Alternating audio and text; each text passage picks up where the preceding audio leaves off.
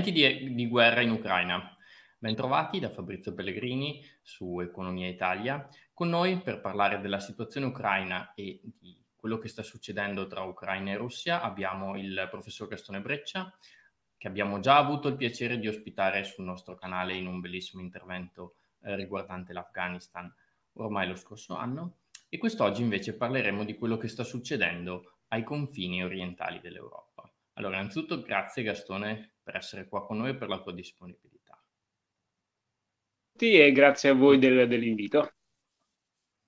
Allora Gastone, eh, cerchiamo di fare un po' di chiarezza perché eh, se la guerra guerreggiata non è ancora iniziata, la guerra di, eh, di, disinformazione e di misinformazione è già iniziata da un pezzo e si sta già combattendo tra Stati Uniti, Ucraina e Russia. Allora Gastone, cosa sta succedendo realmente? Eh, sì, io sono de- tra coloro i quali non hanno mai creduto alla possibilità di una guerra convenzionale, di un'invasione russa convenzionale. E poi magari spiegherò i, i, i motivi. Invece esiste effettivamente un problema su come la provocazione di Putin, questo suo schierare eh, decine e decine di migliaia di soldati in prossimità dei confini dell'Ucraina, sia stata recepita dal, dall'Occidente. Quindi da un lato perché Putin abbia provocato l'Occidente e dall'altro perché l'Occidente o almeno Washington e Londra abbiano reagito mostrandosi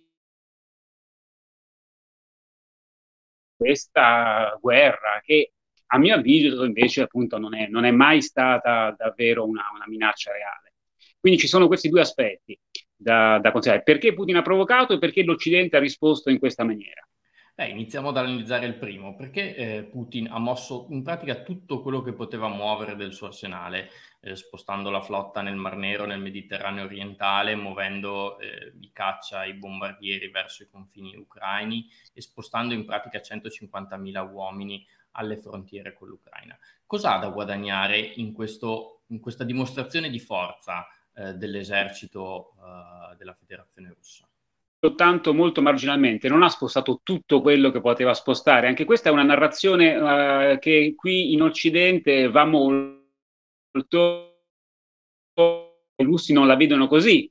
Cioè per i russi più robuste del solito, una dimostrazione di forza certamente, ma non eh, così mh, totale, completa e così minacciosa, quindi come è stata raccontata dagli occidentali. Comunque perché ha provocato? Chiaramente ha, ha, ha, cercato di far vedere la, la sua determinazione nel non eh, accettare alcun altro spostamento verso est dei confini della Nato. Cioè per lui la, l'eventuale ingresso dell'Ucraina nella Nato non è accettabile e lui lo ha ribadito in questo momento per una ragione abbastanza chiara, cioè perché percepisce un momento di grave debolezza degli Stati Uniti, cioè del, diciamo, di chi tiene in piedi l'intera alleanza atlantica. Quindi in questo momento ha pensato fosse il caso di eh, mettere dei paletti, diciamo così, a dire io ho le forze militari sufficienti a farvela pagare molto cara eh, agli ucraini, quantomeno se eh, davvero eh, intendessero entrare nella Nato, se la Nato intendesse accoglierli. Quindi è una dimostrazione, diciamo, è una, un modo per eh, evitare che questo accada. Ora, ehm, è anche un modo, è stato anche un modo, secondo me, per cercare di capire quanta intesa ci sia tra gli alleati occidentali, cioè soprattutto tra Washington e gli alleati europei. Probabilmente Putin sperava che la risposta fosse meno univoca, in realtà all'inizio la risposta della Nato è stata abbastanza concorde, perché tutti quanti hanno detto no, se eh, la Russia invade le conseguenze saranno gravissime. Però attenzione, questa concordia già si sta un po' sfaldando perché Scholz ha detto delle cose, Macron è andato a parlare con Putin, addirittura Di Maio si sta muovendo, che fa un po' sorridere, con tutto il rispetto per il nostro ministro degli esteri, non, non per la persona, per noi Italia che non siamo certo una grande potenza. Quindi alcuni alleati europei della Nato stanno cominciando a eh, operare il loro distinguo rispetto alla posizione di Washington che è granitica. E, e questo è un po' il, uno dei motivi mh, su cui bisogna riflettere, uno dei motivi di interesse della situazione. Washington ha una, un atteggiamento veramente molto duro rispetto a quello che ha fatto Putin, e, mm, ma perché non ha niente da, da, perdere in sostanza, perché gli unici che hanno da perdere da una crisi in Ucraina siamo noi europei. Washington, mm, ma sì, da una guerra locale, da una crisi locale, ma in fondo non, non è che, che possa no, eh, perdere molto. Se il Nord Stream 2 va a farsi benedire, Washington non, non ci perde niente, anzi, se l'Europa non commercia più con eh, la Russia, ma Washington è ben contenta, però attenzione, è un calcolo molto eh, pericoloso, perché in realtà perdere, eh, diciamo così, ehm, mm, affiatamento con l'Europa in questo momento è, può, essere, può essere grave. E l'altro motivo per cui il calcolo di Washington può rivelarsi sbagliato, di essere così duri nei confronti della Russia, lo abbiamo già visto, è che spinge chiaramente la Russia nelle braccia del suo vero nemico attuale, che è la, la Cina.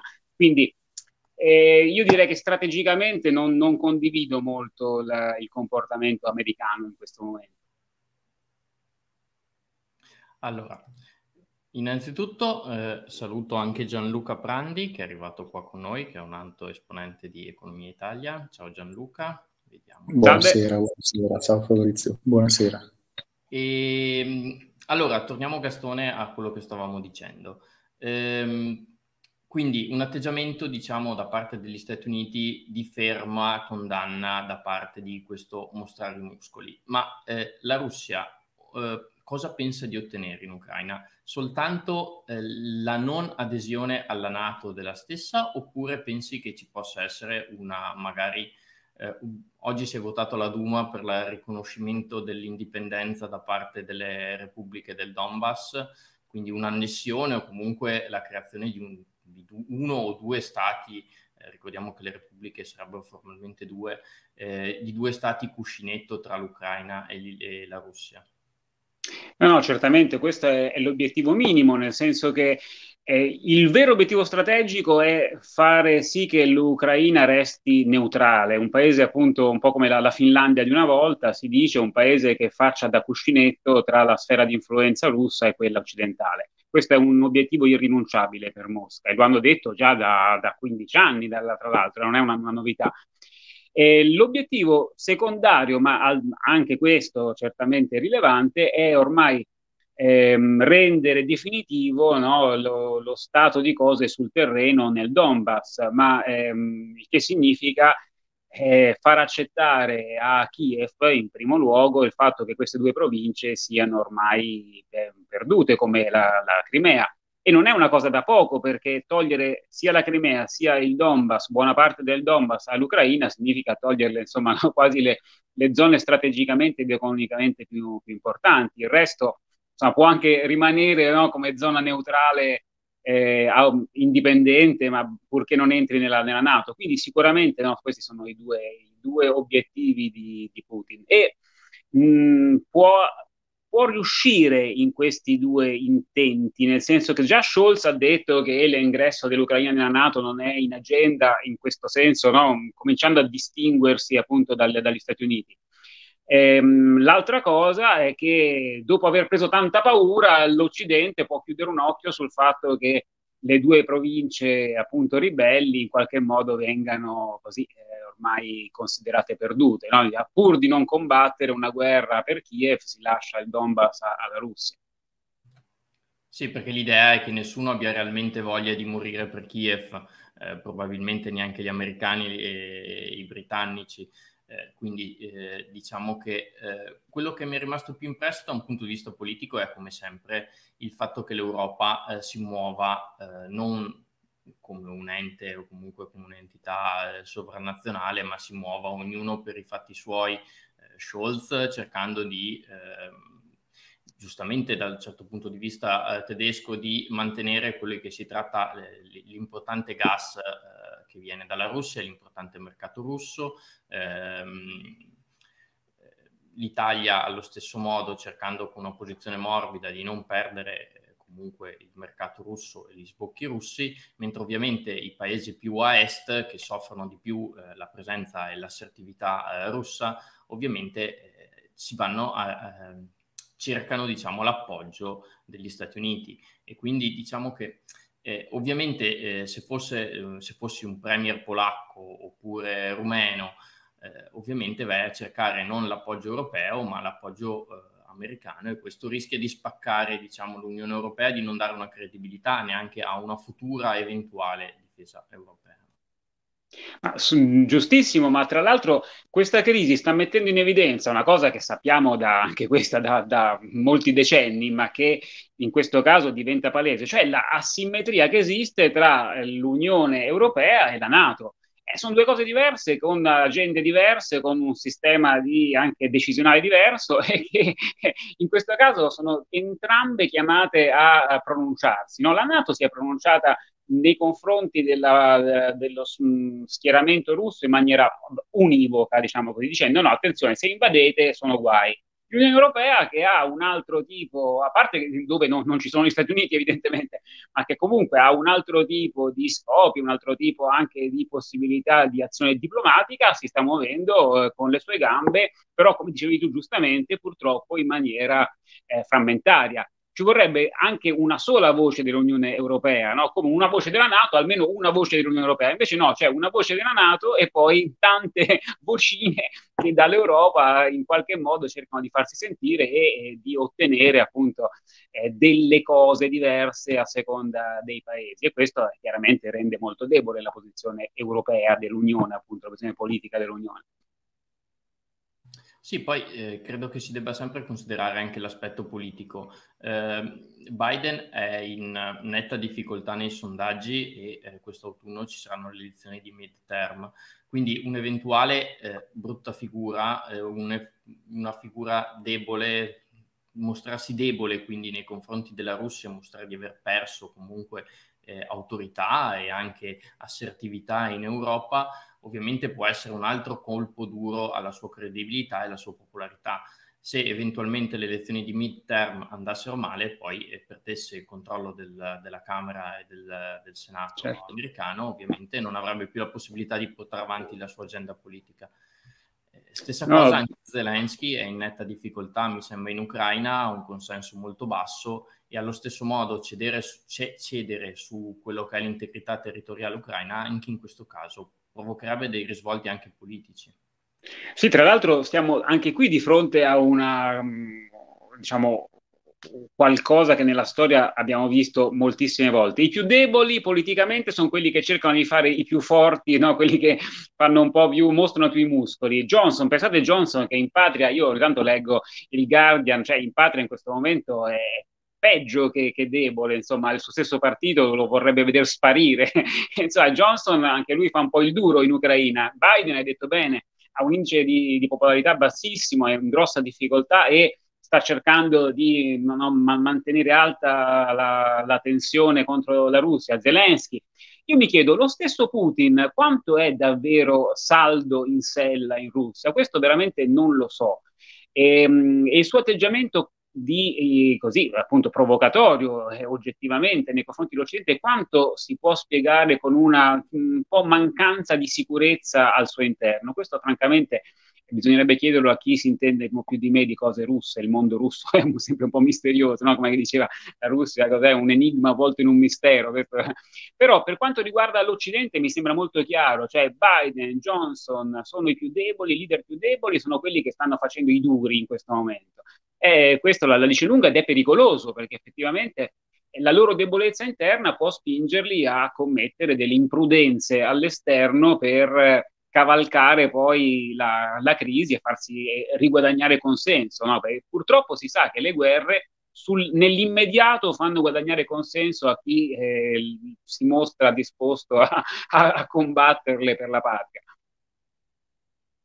Sì, giustamente dicevi Gastone, nell'immediato poi ah, certo. possono essere completamente opposti. Certo. E, ehm, un altro discorso eh, che secondo me è interessante affrontare è quello comunque eh, del fatto che eh, al momento l'Europa ha difficoltà a fare a meno della Russia, quantomeno da un punto di vista di indipendenza energetica e che il gas russo sia necessario non soltanto ai tedeschi ma anche agli italiani per scaldarsi e per far funzionare quelle che sono le loro industrie.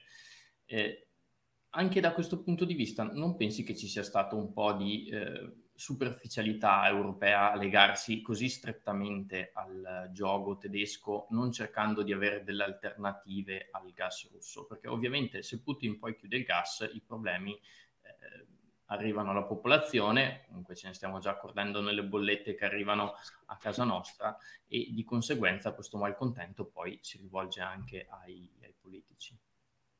Sì, sì, hai perfettamente ragione, bisogna sempre avere una, un piano B, no? Nel senso, se appunto qualcuno ti chiude i rubinetti, devi avere pronta un'altra, un'altra soluzione. In questo caso ci siamo fatti trovare abbastanza in, uh, impreparati, anzi, sicuramente impreparati, lo stiamo pagando già di tasca nostra, però aggiungo una cosa che anche, mh, anche, i russi hanno bisogno di venderlo questo gas, cioè noi abbiamo bisogno di, del gas per riscaldarsi, ma i russi se non lo vendono a noi non hanno qualche difficoltà anche loro poi no? nel, eh, beh, eh, nel, mantenere in piedi la propria economia che si basa appunto in buona parte sulle esportazioni di, di energia.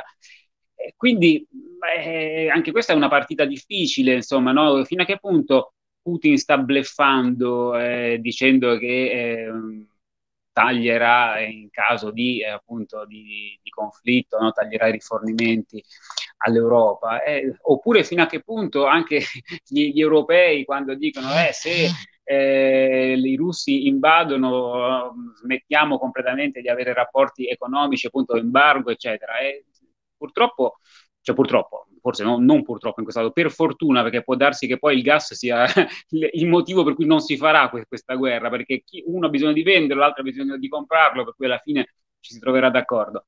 Eh, quindi ha un peso enorme. Certamente questa crisi dovrebbe mettere noi italiani e non solo eh, nella condizione di porci il problema eh, di trovare delle fonti di energia alternative.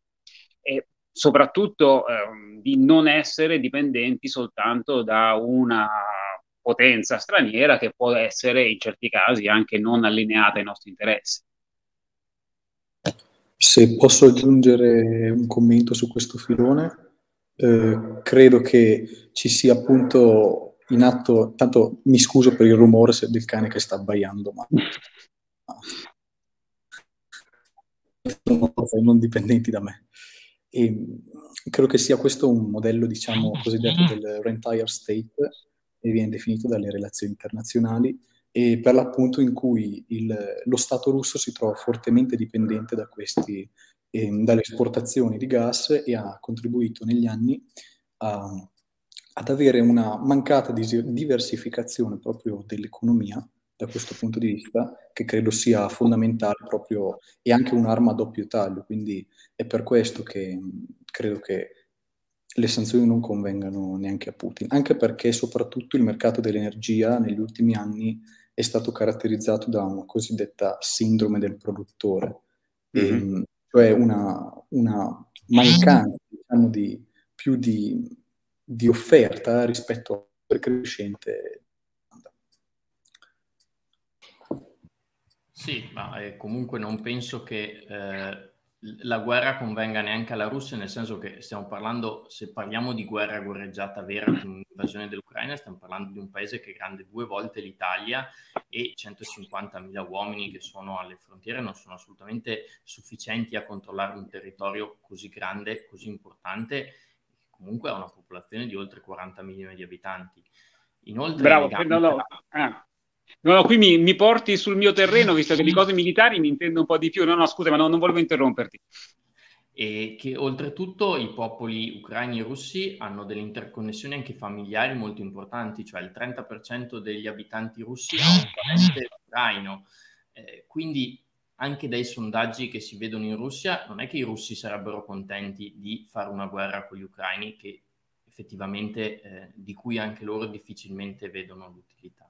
Scusami Gastone, continua pure. No, no, scusami tu, perché mi, mi sono entusiasmato quando hai cominciato a parlare di cose militari, ma scusatemi, no, solo perché ne so qualcosa in più. Ecco, io trovo veramente abbastanza curioso che si parli eh, della possibile invasione russa come di una passeggiata militare. No? Tutti danno per scontato che se i russi attaccano in poche ore arrivano a Kiev o comunque in un giorno o due arrivano a Kiev e poi eh, il problema è già risolto militare. E non è così assolutamente hai detto bene, 150.000 uomini, posto che siano tutti davvero impiegabili rapidamente oltre frontiera, che non è detto, va bene, ma anche se fosse, potrebbero bastare certamente a combattere e vincere una durissima battaglia convenzionale che sarebbe durissima perché gli, gli ucraini eh, non sono proprio gli ultimissimi arrivati. Certo, non sono in grado di sostenere un attacco eh, russo a lungo, ma qualche giorno darebbero filo da torcere e il sangue scorrerebbe, insomma.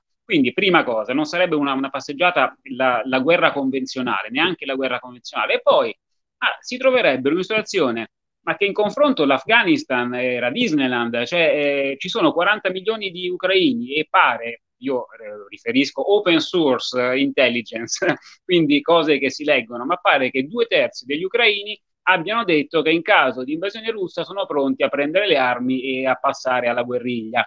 Ora, se anche non fossero i due terzi degli ucraini, ma se anche fossero eh, un decimo, fossero 4 milioni su 40, ma 4 milioni di guerriglieri in, nelle città ucraine, hai voglia prima di, no, di eh, sradicarli. Tra l'altro, tenete conto, l'Ucraina ha 900 chilometri di confine con nazioni della Nato, per cui in caso di invasione russa la Nato potrebbe far arrivare rifornimenti, eh, istruttori militari, eh, squadre speciali, ma sai per quanti anni potrebbe mantenere in piedi una, una guerriglia antirussa in Ucraina? Cioè sarebbe un incubo. Secondo me non ci pensano proprio i russi a una cosa del genere, non ci hanno mai pensato, hanno imparato qualcosa, spero per loro, dalla, dalla storia recente. È impensabile un'occupazione militare russa dell'Ucraina. Cos'è pensabile invece? Pensabile è appunto consolidare le posizioni nel Donbass, magari un incidente che faccia sì che la, la, la minoranza, o che non, lì non è una minoranza, che i, i russofoni del Donbass chiamino in soccorso i, le, le, le, truppe russe, che quindi sia un'occupazione vera, ufficiale russa del Donbass, questo sì, può darsi. Potrebbe esserci qualche tentativo di mh, mm, eh, mm, colpo di Stato a Kiev eh, finanziato, sostenuto dai russi? Può darsi, ma sono cose di cui non nel, nell'immediato se ne potrebbe, si potrebbe vedere probabilmente nei, nei, prossimi mesi. Ma un'invasione adesso convenzionale per poi trovarsi una, in uno stato di, di, di campagna controinsurrezionale chissà per quanto è assolutamente impensabile. A mio avviso, ovviamente. Se io fossi... assolutamente d'accordo con te. Eh, poi sai che non sempre i piani vanno come uno aveva preventivato e quindi eh, l'escalation è sempre dietro l'angolo, anche magari certo. soltanto certo. per un incidente. Quindi certo. sì, anch'io non credo che... Ah, tra l'altro, no, se mi permetti di aggiungere una cosa, ma non so se avete visto che tutti parlano di questi, come si chiamano, i... Eh, Battalion Tactical Groups, no? i BTG russi, ci sono 97 BTG russi schierati al confine tutti ne parlano, tutti, insomma, molti giornalisti ne parlano come se questi BTG fossero, non so, come le, le legioni delle truppe d'assalto dell'impero del male, no? una cosa che di fronte ai BTG russi uno non può far altro che, che fuggire. Questi BTG russi sono gruppi tattici di battaglione, si chiamano, sono la soluzione che la ex Armata Rossa ha trovato di fronte a difficoltà economiche, logistiche e di numeri per, per, fare in modo che ogni brigata potesse schierare almeno un gruppo tattico di circa, ho letto, 36 squadre di fanteria, sono 420 uomini appoggiati dall'artiglieria. Cioè sono espressione di una logica riduzione in realtà dell'efficienza delle brigate russe per schierare appunto ciascuna un, un gruppo tattico di battaglione efficiente. Ma non è che siano l'arma segreta che sono um, anche tatticamente hanno dei grossi punti deboli, sono stati analizzati, non è ecco, non bisogna spaventarsi troppo di fronte a queste strane unità russe che chissà, è, è anzi espressione di una debolezza attuale dell'esercito russo in un certo senso. Senza dubbio. A, a, questo proposito mi piace ricordare come sia stato passato anche sui giornali eh, il, lo spostamento di 4 MiG-31K modificati per il lancio di un missile eh, Kinzhal eh, in, eh, a, a, eh, come si chiama, l'enclave russa eh, a Kaliningrad. Kaliningrad, Kaliningrad, sì. Come se 4 MiG che possono portare un missile l'uno possono essere effettivamente una minaccia per quella che è la Nato Ora, per carità, si tratta di uno strumento che può avere una valenza strategica, ma stiamo parlando di numeri molto molto risicati e che effettivamente con quello che potrebbe mobilitare la Nato anche soltanto in Europa non, non c'è assolutamente nessun confronto. Ecco.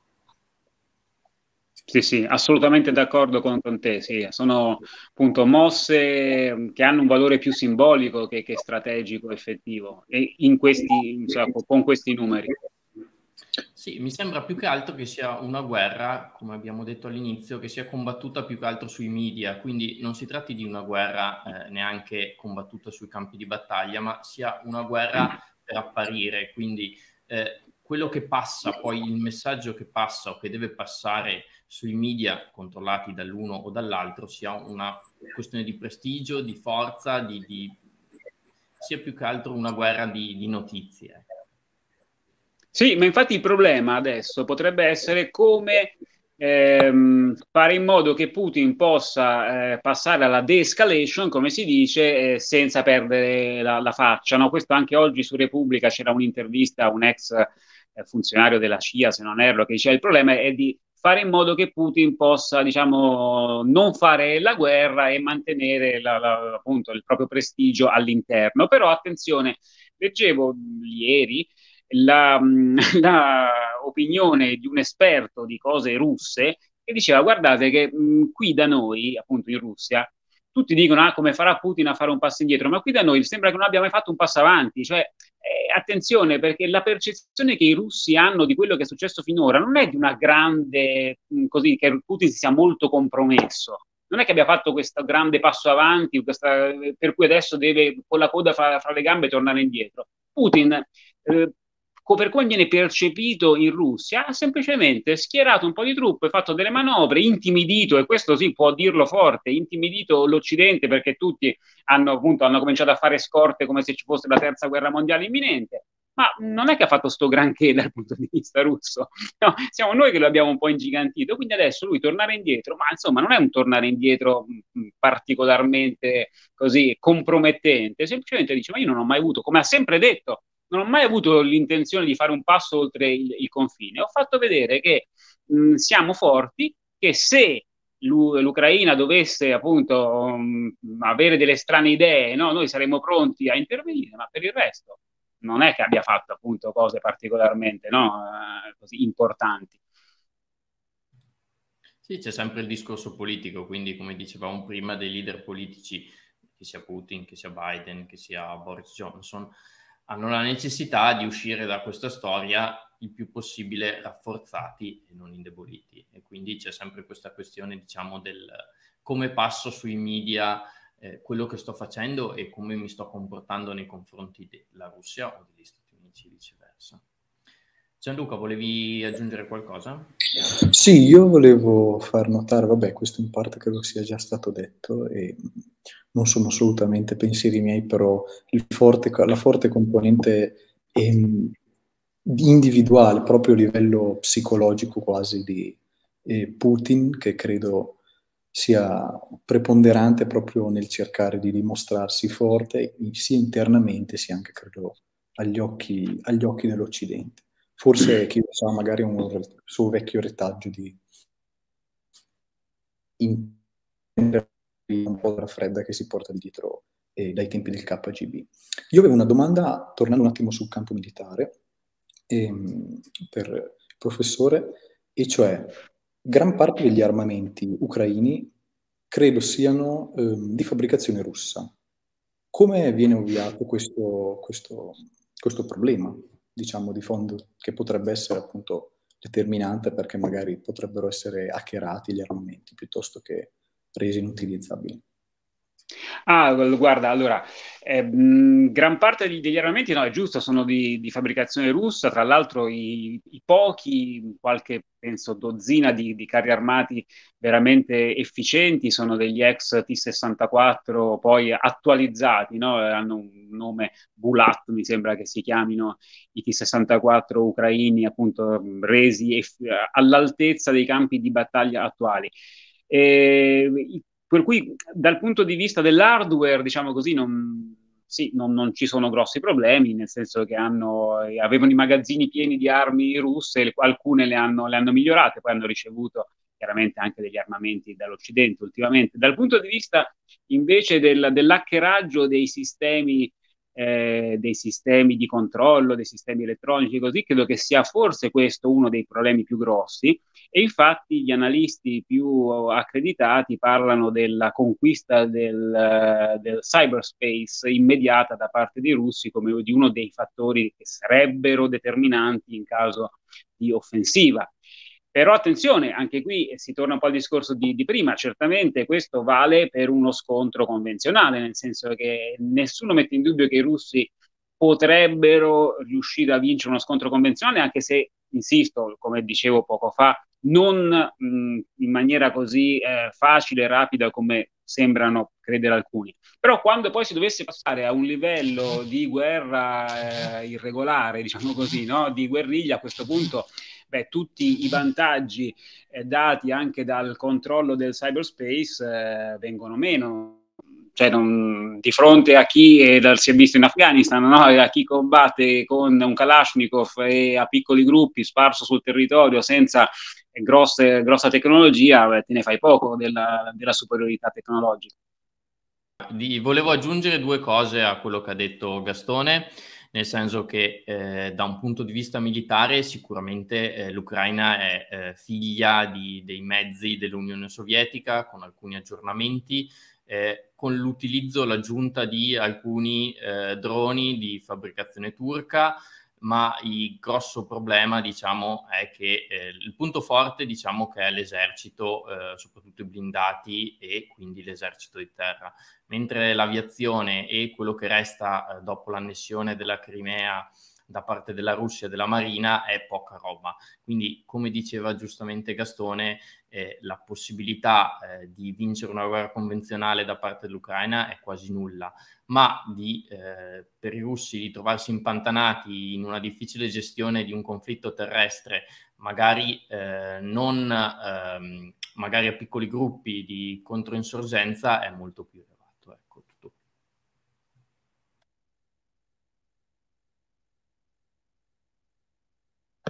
È sicuramente una risposta, direi, molto esaustiva anche da questo punto di vista, anche perché credo che la storia abbia dimostrato come i vari conflitti asimmetrici um, siano in realtà nel lungo termine perdenti per chi cerca di sostenere una aggressione prolungata. Ehm, sì, sì, no, tra l'altro è, è giustissimo, appunto, la, l'Ucraina non ha, non ha la possibilità di competere per l'aviazione, per la marina, figuriamoci, ma neanche per gli armamenti convenzionali, ma eh, la possibilità di prolungare appunto una resistenza ce l'hai come? E soprattutto perché non è possibile isolarla dal resto del mondo, non è possibile isolarla, isolarla da aiuti esterni, non è possibile isolarla appunto da un, un continuo afflusso di denaro, rifornimenti, assistenza appunto dalla, dall'Occidente nel caso dovesse iniziare una lunga lotta di resistenza e per cui veramente mi, mi, sembra, mi sembra improbabile che i russi si caccino in una trappola del genere. Un'altra domanda che a me, perlomeno a me ha incuriosito molto in questi giorni la figura di Dugin, che è considerato più o meno lo, l'ideologo che sta dietro al pensiero putiniano e che teorizza appunto questa sorta di Eurasia proprio come un mito fondativo, opposta però all'Occidente, visto come in termini molto filosofici, proprio come una, una totalità negativa.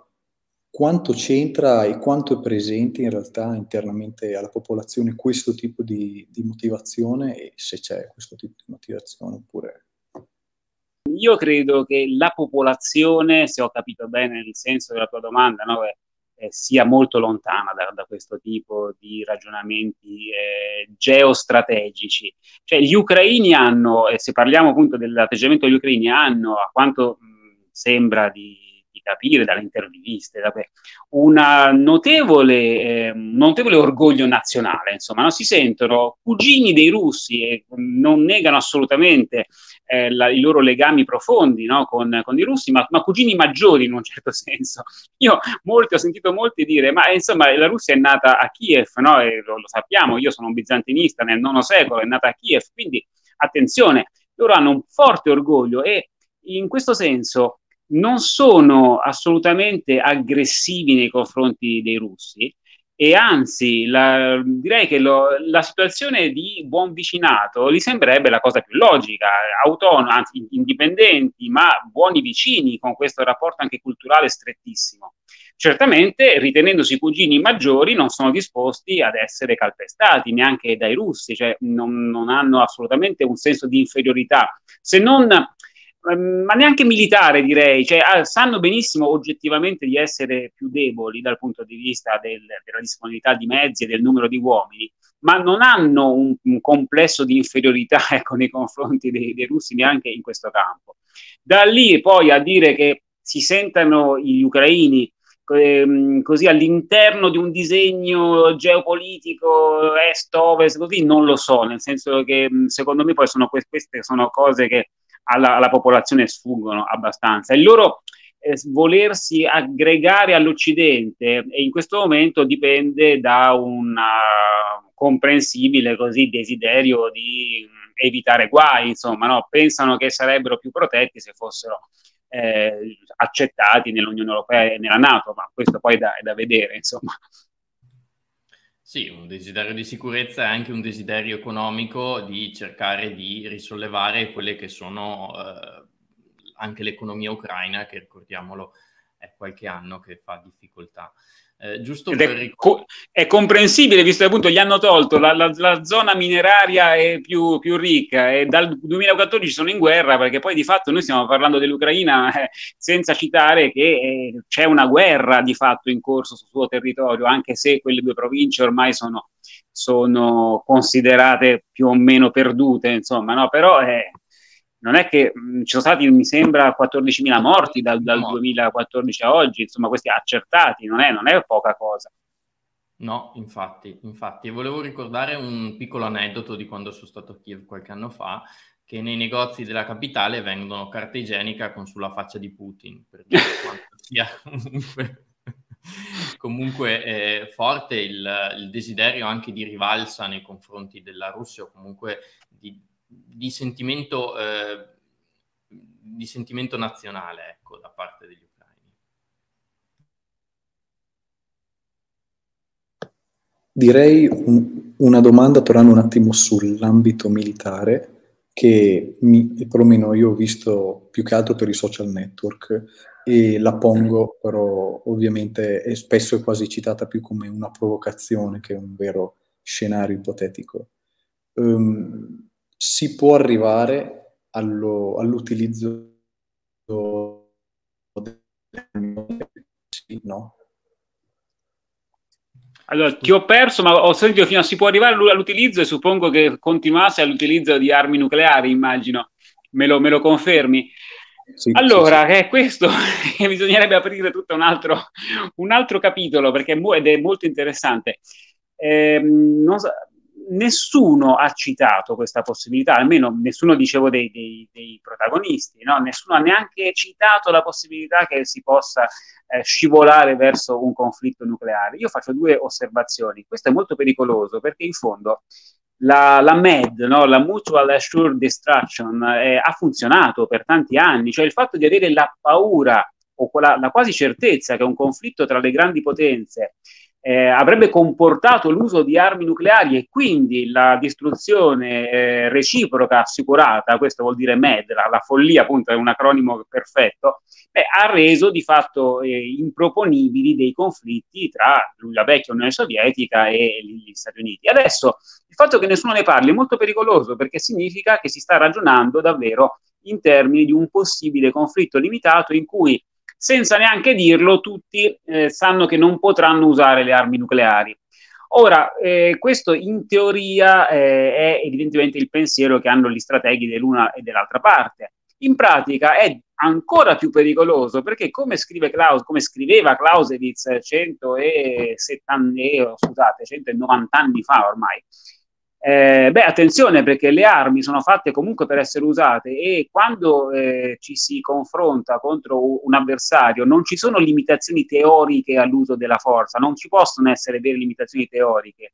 Una guerra porta i contendenti a usare tutto quello che hanno se si trovano in, in difficoltà. Quindi Potrebbe essere un'illusione il fatto di non utilizzare armi nucleari in, un, eh, in una guerra che inizi magari con questa tacita intesa. Insisto, questo lo devo ripetere, però stiamo parlando di un'ipotesi, secondo me, assolutamente inverosimile, che è quella appunto di un conflitto vero tra russi e ucraini, che inizia tra russi e ucraini sul terreno come guerra convenzionale. Qualora iniziasse, qualora ci fosse poi un intervento a sostegno degli, degli ucraini, insomma, questo, mh, questo, accordo di non usare le armi nucleari, beh, secondo me sarebbe, sarebbe comunque messo in, in difficoltà dal, dall'evolversi della situazione sul terreno. Perché lo ricordiamo, ci sono stati appunto de- una serie di accordi tramite cui l'Ucraina restituiva, anzi cedeva, ehm, le proprie testate nucleari all'Unione, all'ex Unione Sovietica, alla Russia, ehm, proprio in cambio di un patto appunto di una maggiore libertà e del, di una possibilità eh,